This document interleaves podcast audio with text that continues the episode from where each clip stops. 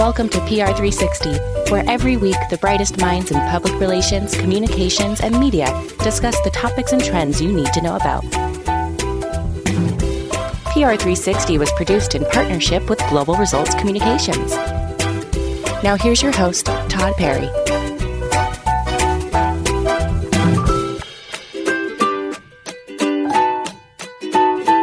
Welcome back to PR360. Our guest today is Bob Bilbruck, an accomplished and visionary CEO with over 25 years of experience in the emerging markets and technology space. He is the founder and CEO of Capture, a business services firm that specializes in channel and partner programs, digital marketing and technology programs, sales and business development programs, and alternative startup funding programs. Many programs. We got a lot of programs going here. With a distinguished career that spans iconic companies such as Samsung and Newegg.com, Bob has consistently demonstrated his prowess in sales, marketing, channel development, product management, and the ever-evolving realm of emerging technologies. He's also a prolific thought leader who shares his insights and vision through his published works and media appearances. So he's going to add to that with coming on the PR360 podcast today. How's it going, Bob? Good, Todd. Thanks for having me today, and always fun to talk about these subject matters that are very close to my heart. Great. So if you could just start with giving an overview of Capture, because just from looking at it, it looks like you guys do a lot of work. So Yeah, we actually do. We have a lot of very large to very small clients, but I mean, in essence, we're a business services firm that actually aggregates our own technologies in some circumstances. So think, as Accenture, Capgemini, Bain, those are kind of some of our larger competitors, all the way down to the smallest business services firms. So let's say that I'm a client and I'm coming to you for services. What does kind of the funnel look like? What opportunities am I going to see? What's on the menu at Capture? Sure. So companies approach us about many, many different areas, but channel, sales, partner programs, things like that are kind of our specialty. And we do very technical, technology-based programs in those spaces. So we're taking AI applications today and, applying those to those channel and partner programs so that a lot of that in-person contact is now automated within those programs. And then we have portals and dashboards that help those clients manage and lead funnel those clients into eventual sales. Today, that's very innovative with some of the Capture Meta and Capture AI platform technologies that we use. In the past, those had been like person-to-person relationship building, where now they're done digitally, which has helped us innovate our models and grow those businesses even bigger. Most of our programs are technology-based today. So even when we go out and we work with early stage startups and everything from making introductions to value chain members that they may be looking, to connect with, all the way to the sales and marketing and digital marketing platforms that we perform campaigns and other things for other clients with today is all technology based, with a mixture of that human intelligence, which is kind of interesting. I just did an article not too long ago, last week, about that, about how the mix of human intelligence and AI is crucial in achieving, the goals of these campaigns these days. In the near future, I think that might be fully automated. I would hate, yeah.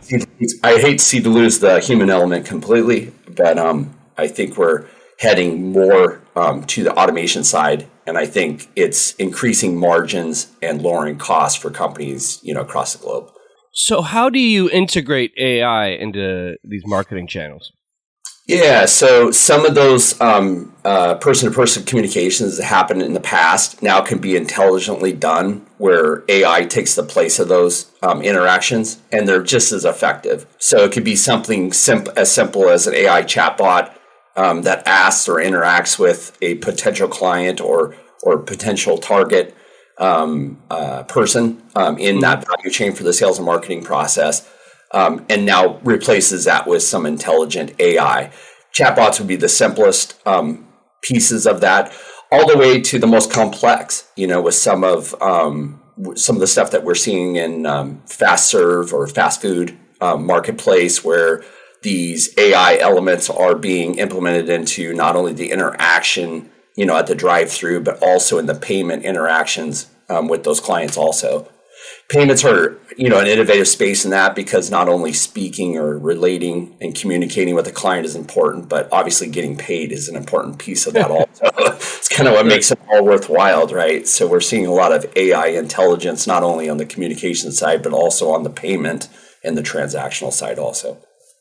Yeah, I read something where you were commenting on White Castle Burger and how White Castle has implemented that. So far, has it been successful? Do you know if there's any types of glitches or, you know, once you start rolling something like this out, you're going to, you know, there's going to be the known unknowns, as they say? Yeah, efficiency in the system, I think, is the number one key factor, and it's showing that, right? And what I mean by that is you don't get errors in the orders when using these AI-powered systems because it's being inputted right into the intelligence of the system, where a person can hear, you know, small fry, and it literally wasn't a small fry, it was a medium fry that the person said, but the actual human being heard something differently, which happens in communication all the time.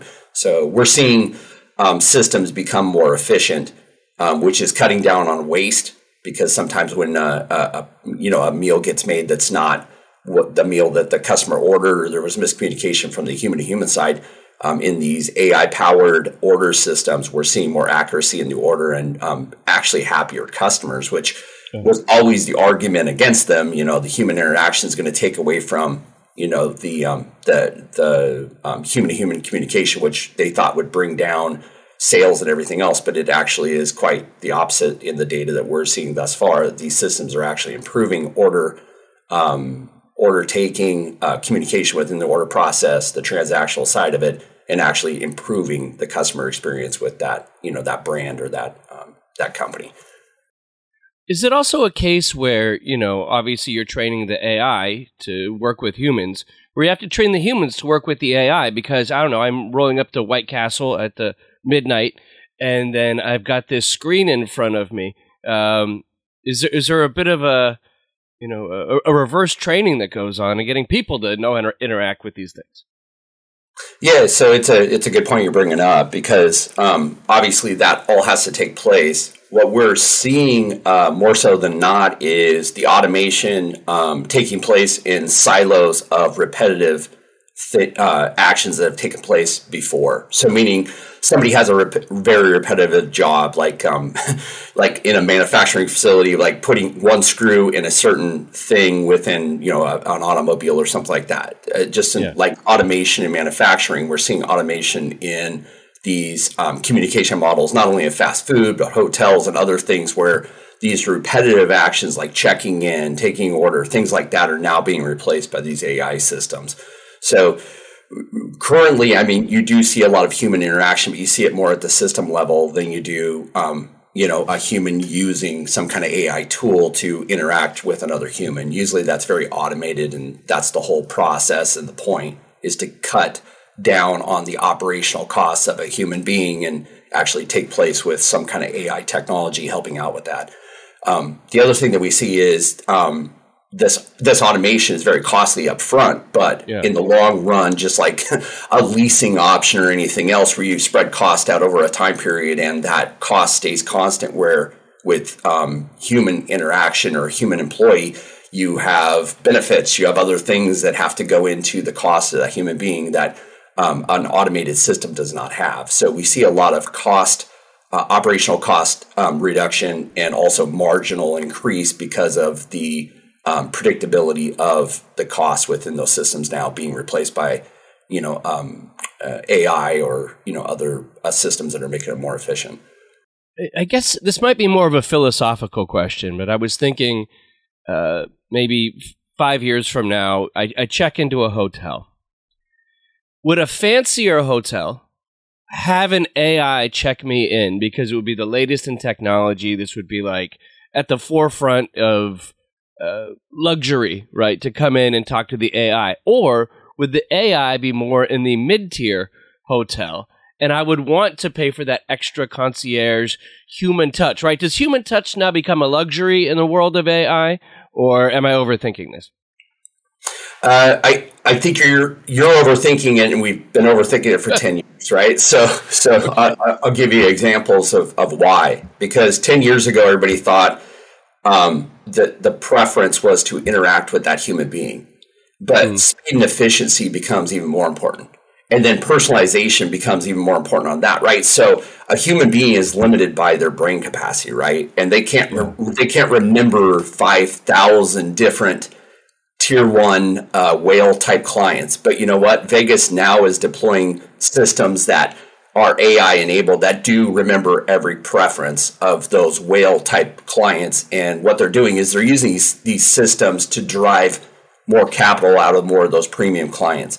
In the past, everybody had believed that these, you know, a premium client would not want to interact with an AI system, but these AI systems are so intelligent, they know that person's preferences better than any human being ever could. And the efficiency and speed of getting them checked in, getting them dinner reservations at their favorite restaurant, all this stuff is becoming very automated. So especially in the sense of restaurants, Las Vegas and all the services and shows that they do, a lot of these systems are being adopted more quickly now than people thought because the preference is speed and efficiency.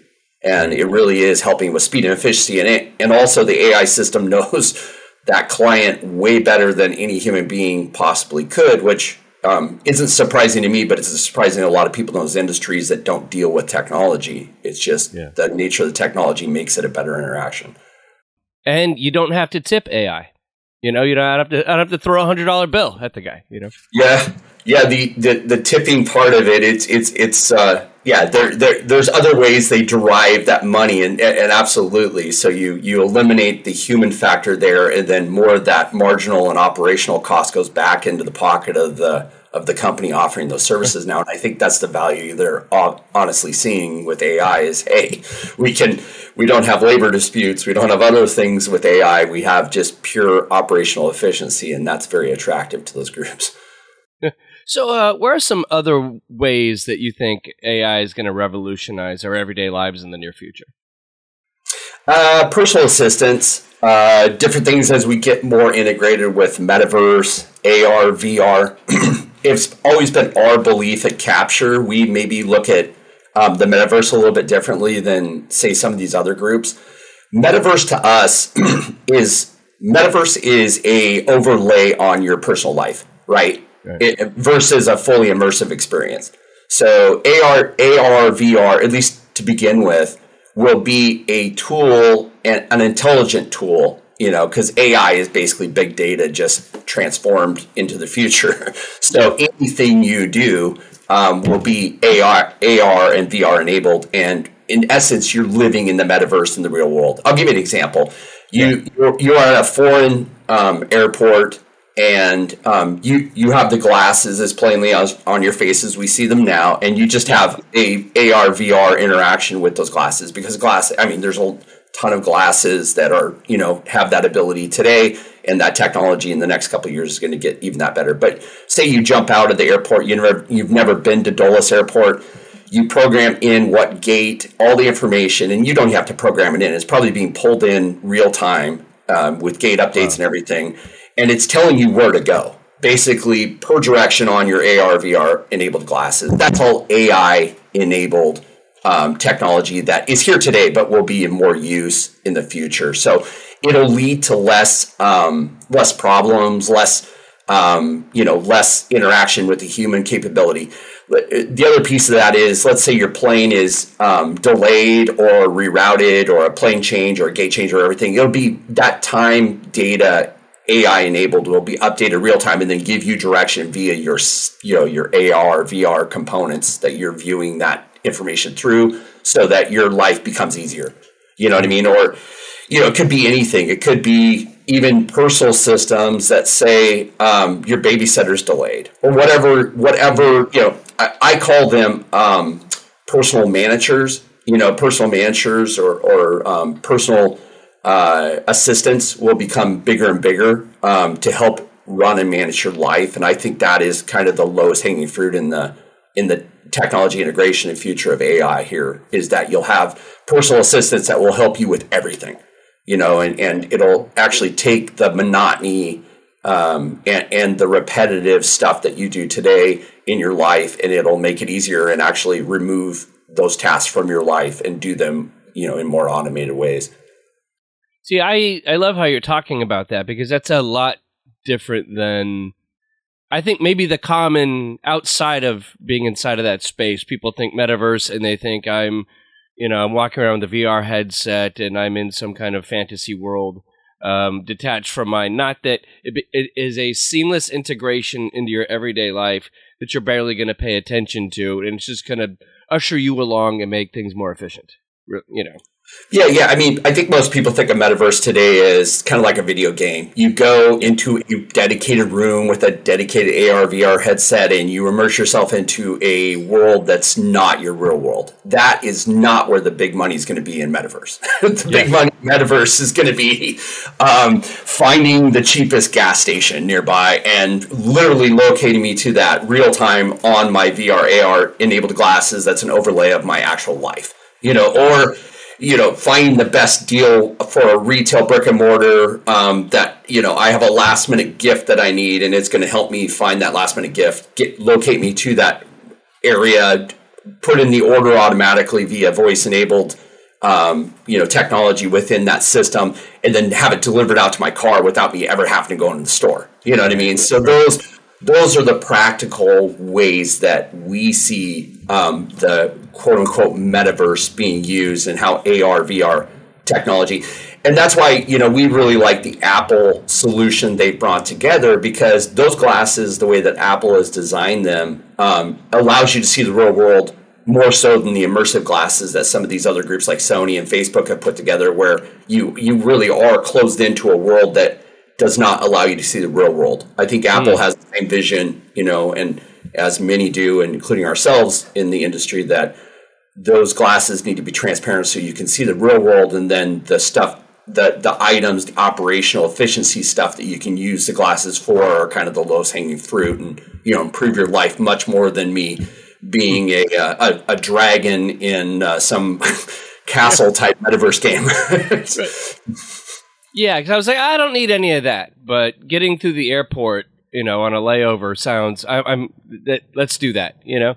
Yeah, getting to the airport's a much more efficient thing that I can use in real life. Being a dragon in a castle in a metaverse, you know, that's also available, and you probably do that also. Yeah. But, you know, that's during your free time, just like playing tennis or going for a run or something, if you choose to do that. How are companies kind of putting a human face to AI automation? Because I think that's feels like something that's kind of ineffable to communicate to people or to create, so it's believable. Do you know? How are we doing that? Yeah. I mean, I've done a couple different articles lately about that, and there's some companies that are definitely working with robotics and other things that give kind of a more of a human face to this AI technology. And they've been working, a lot of these groups have been working on it, you know, for a long time. You know, Boston Robotics and a lot of these companies. I think culturally we've been trained that anything intelligent needs to have a face. I think that's just part of it, right? So ever since like 2001: A Space Odyssey, you know, like even HAL has to have some kind of, you know, computer interface. Yeah, that has to. We're in belief of that, right? So. I think that's where things get interesting, though, because it's not necessarily robotics, although those will become a reality. And I think they're a lot further along than people realize.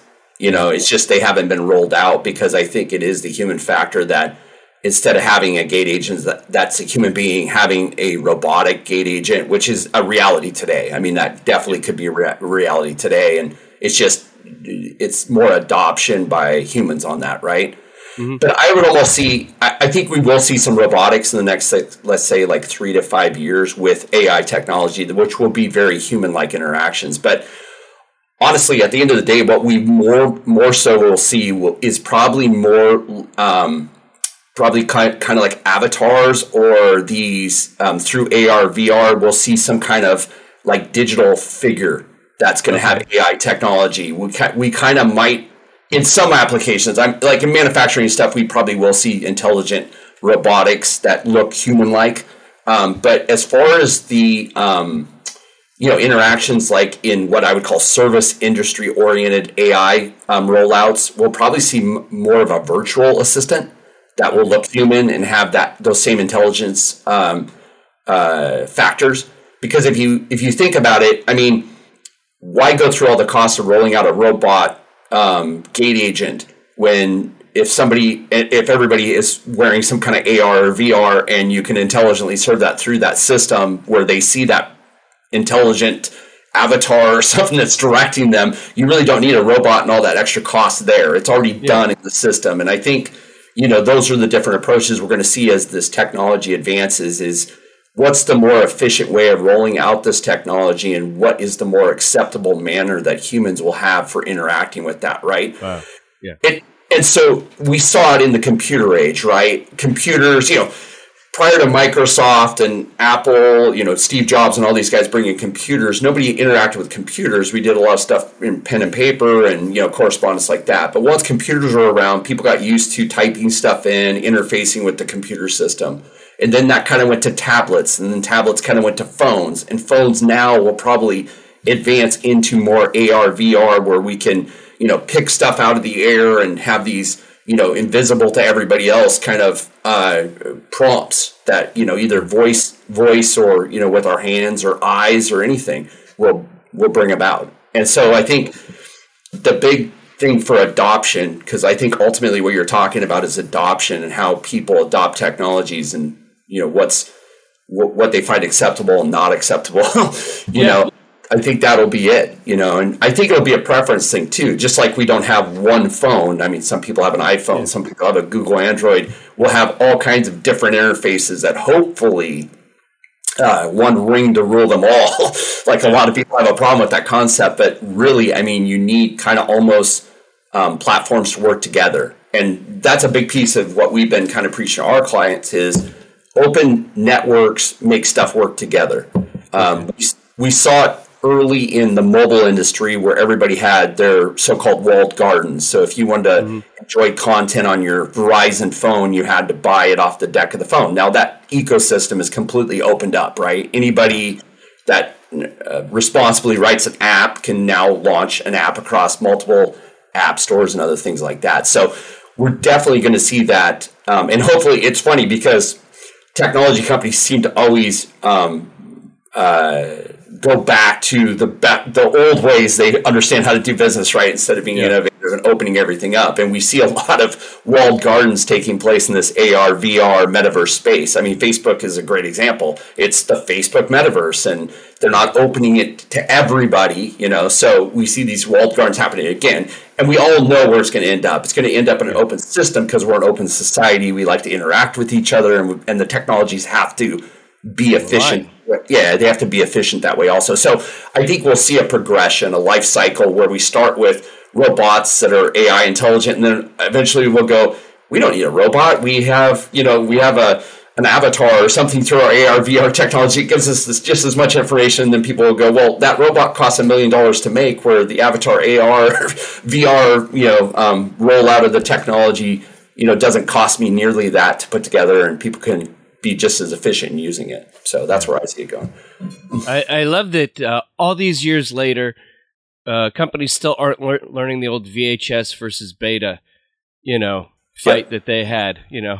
But it's it's VHS, beta, all the way back to the mobile carriers all having their walled gardens and trying to protect, and then, you know, all the software systems that Apple doesn't work with, Microsoft stuff, and it stays that way because that's the competitive advantage. But I view, ideally, a technology world that works all together, and we don't have all these barriers to the advancements of the technology. And that's a big piece of why the technologies are not as far along as they should be. The technology is there. It's not the ability of the technology. I think it's the ability of the human beings, not only on the sales and marketing process to get these into the hands of consumers, but also just companies unwilling to work together because they can't find models that, you know, benefit them greatly in that model yet. But they will.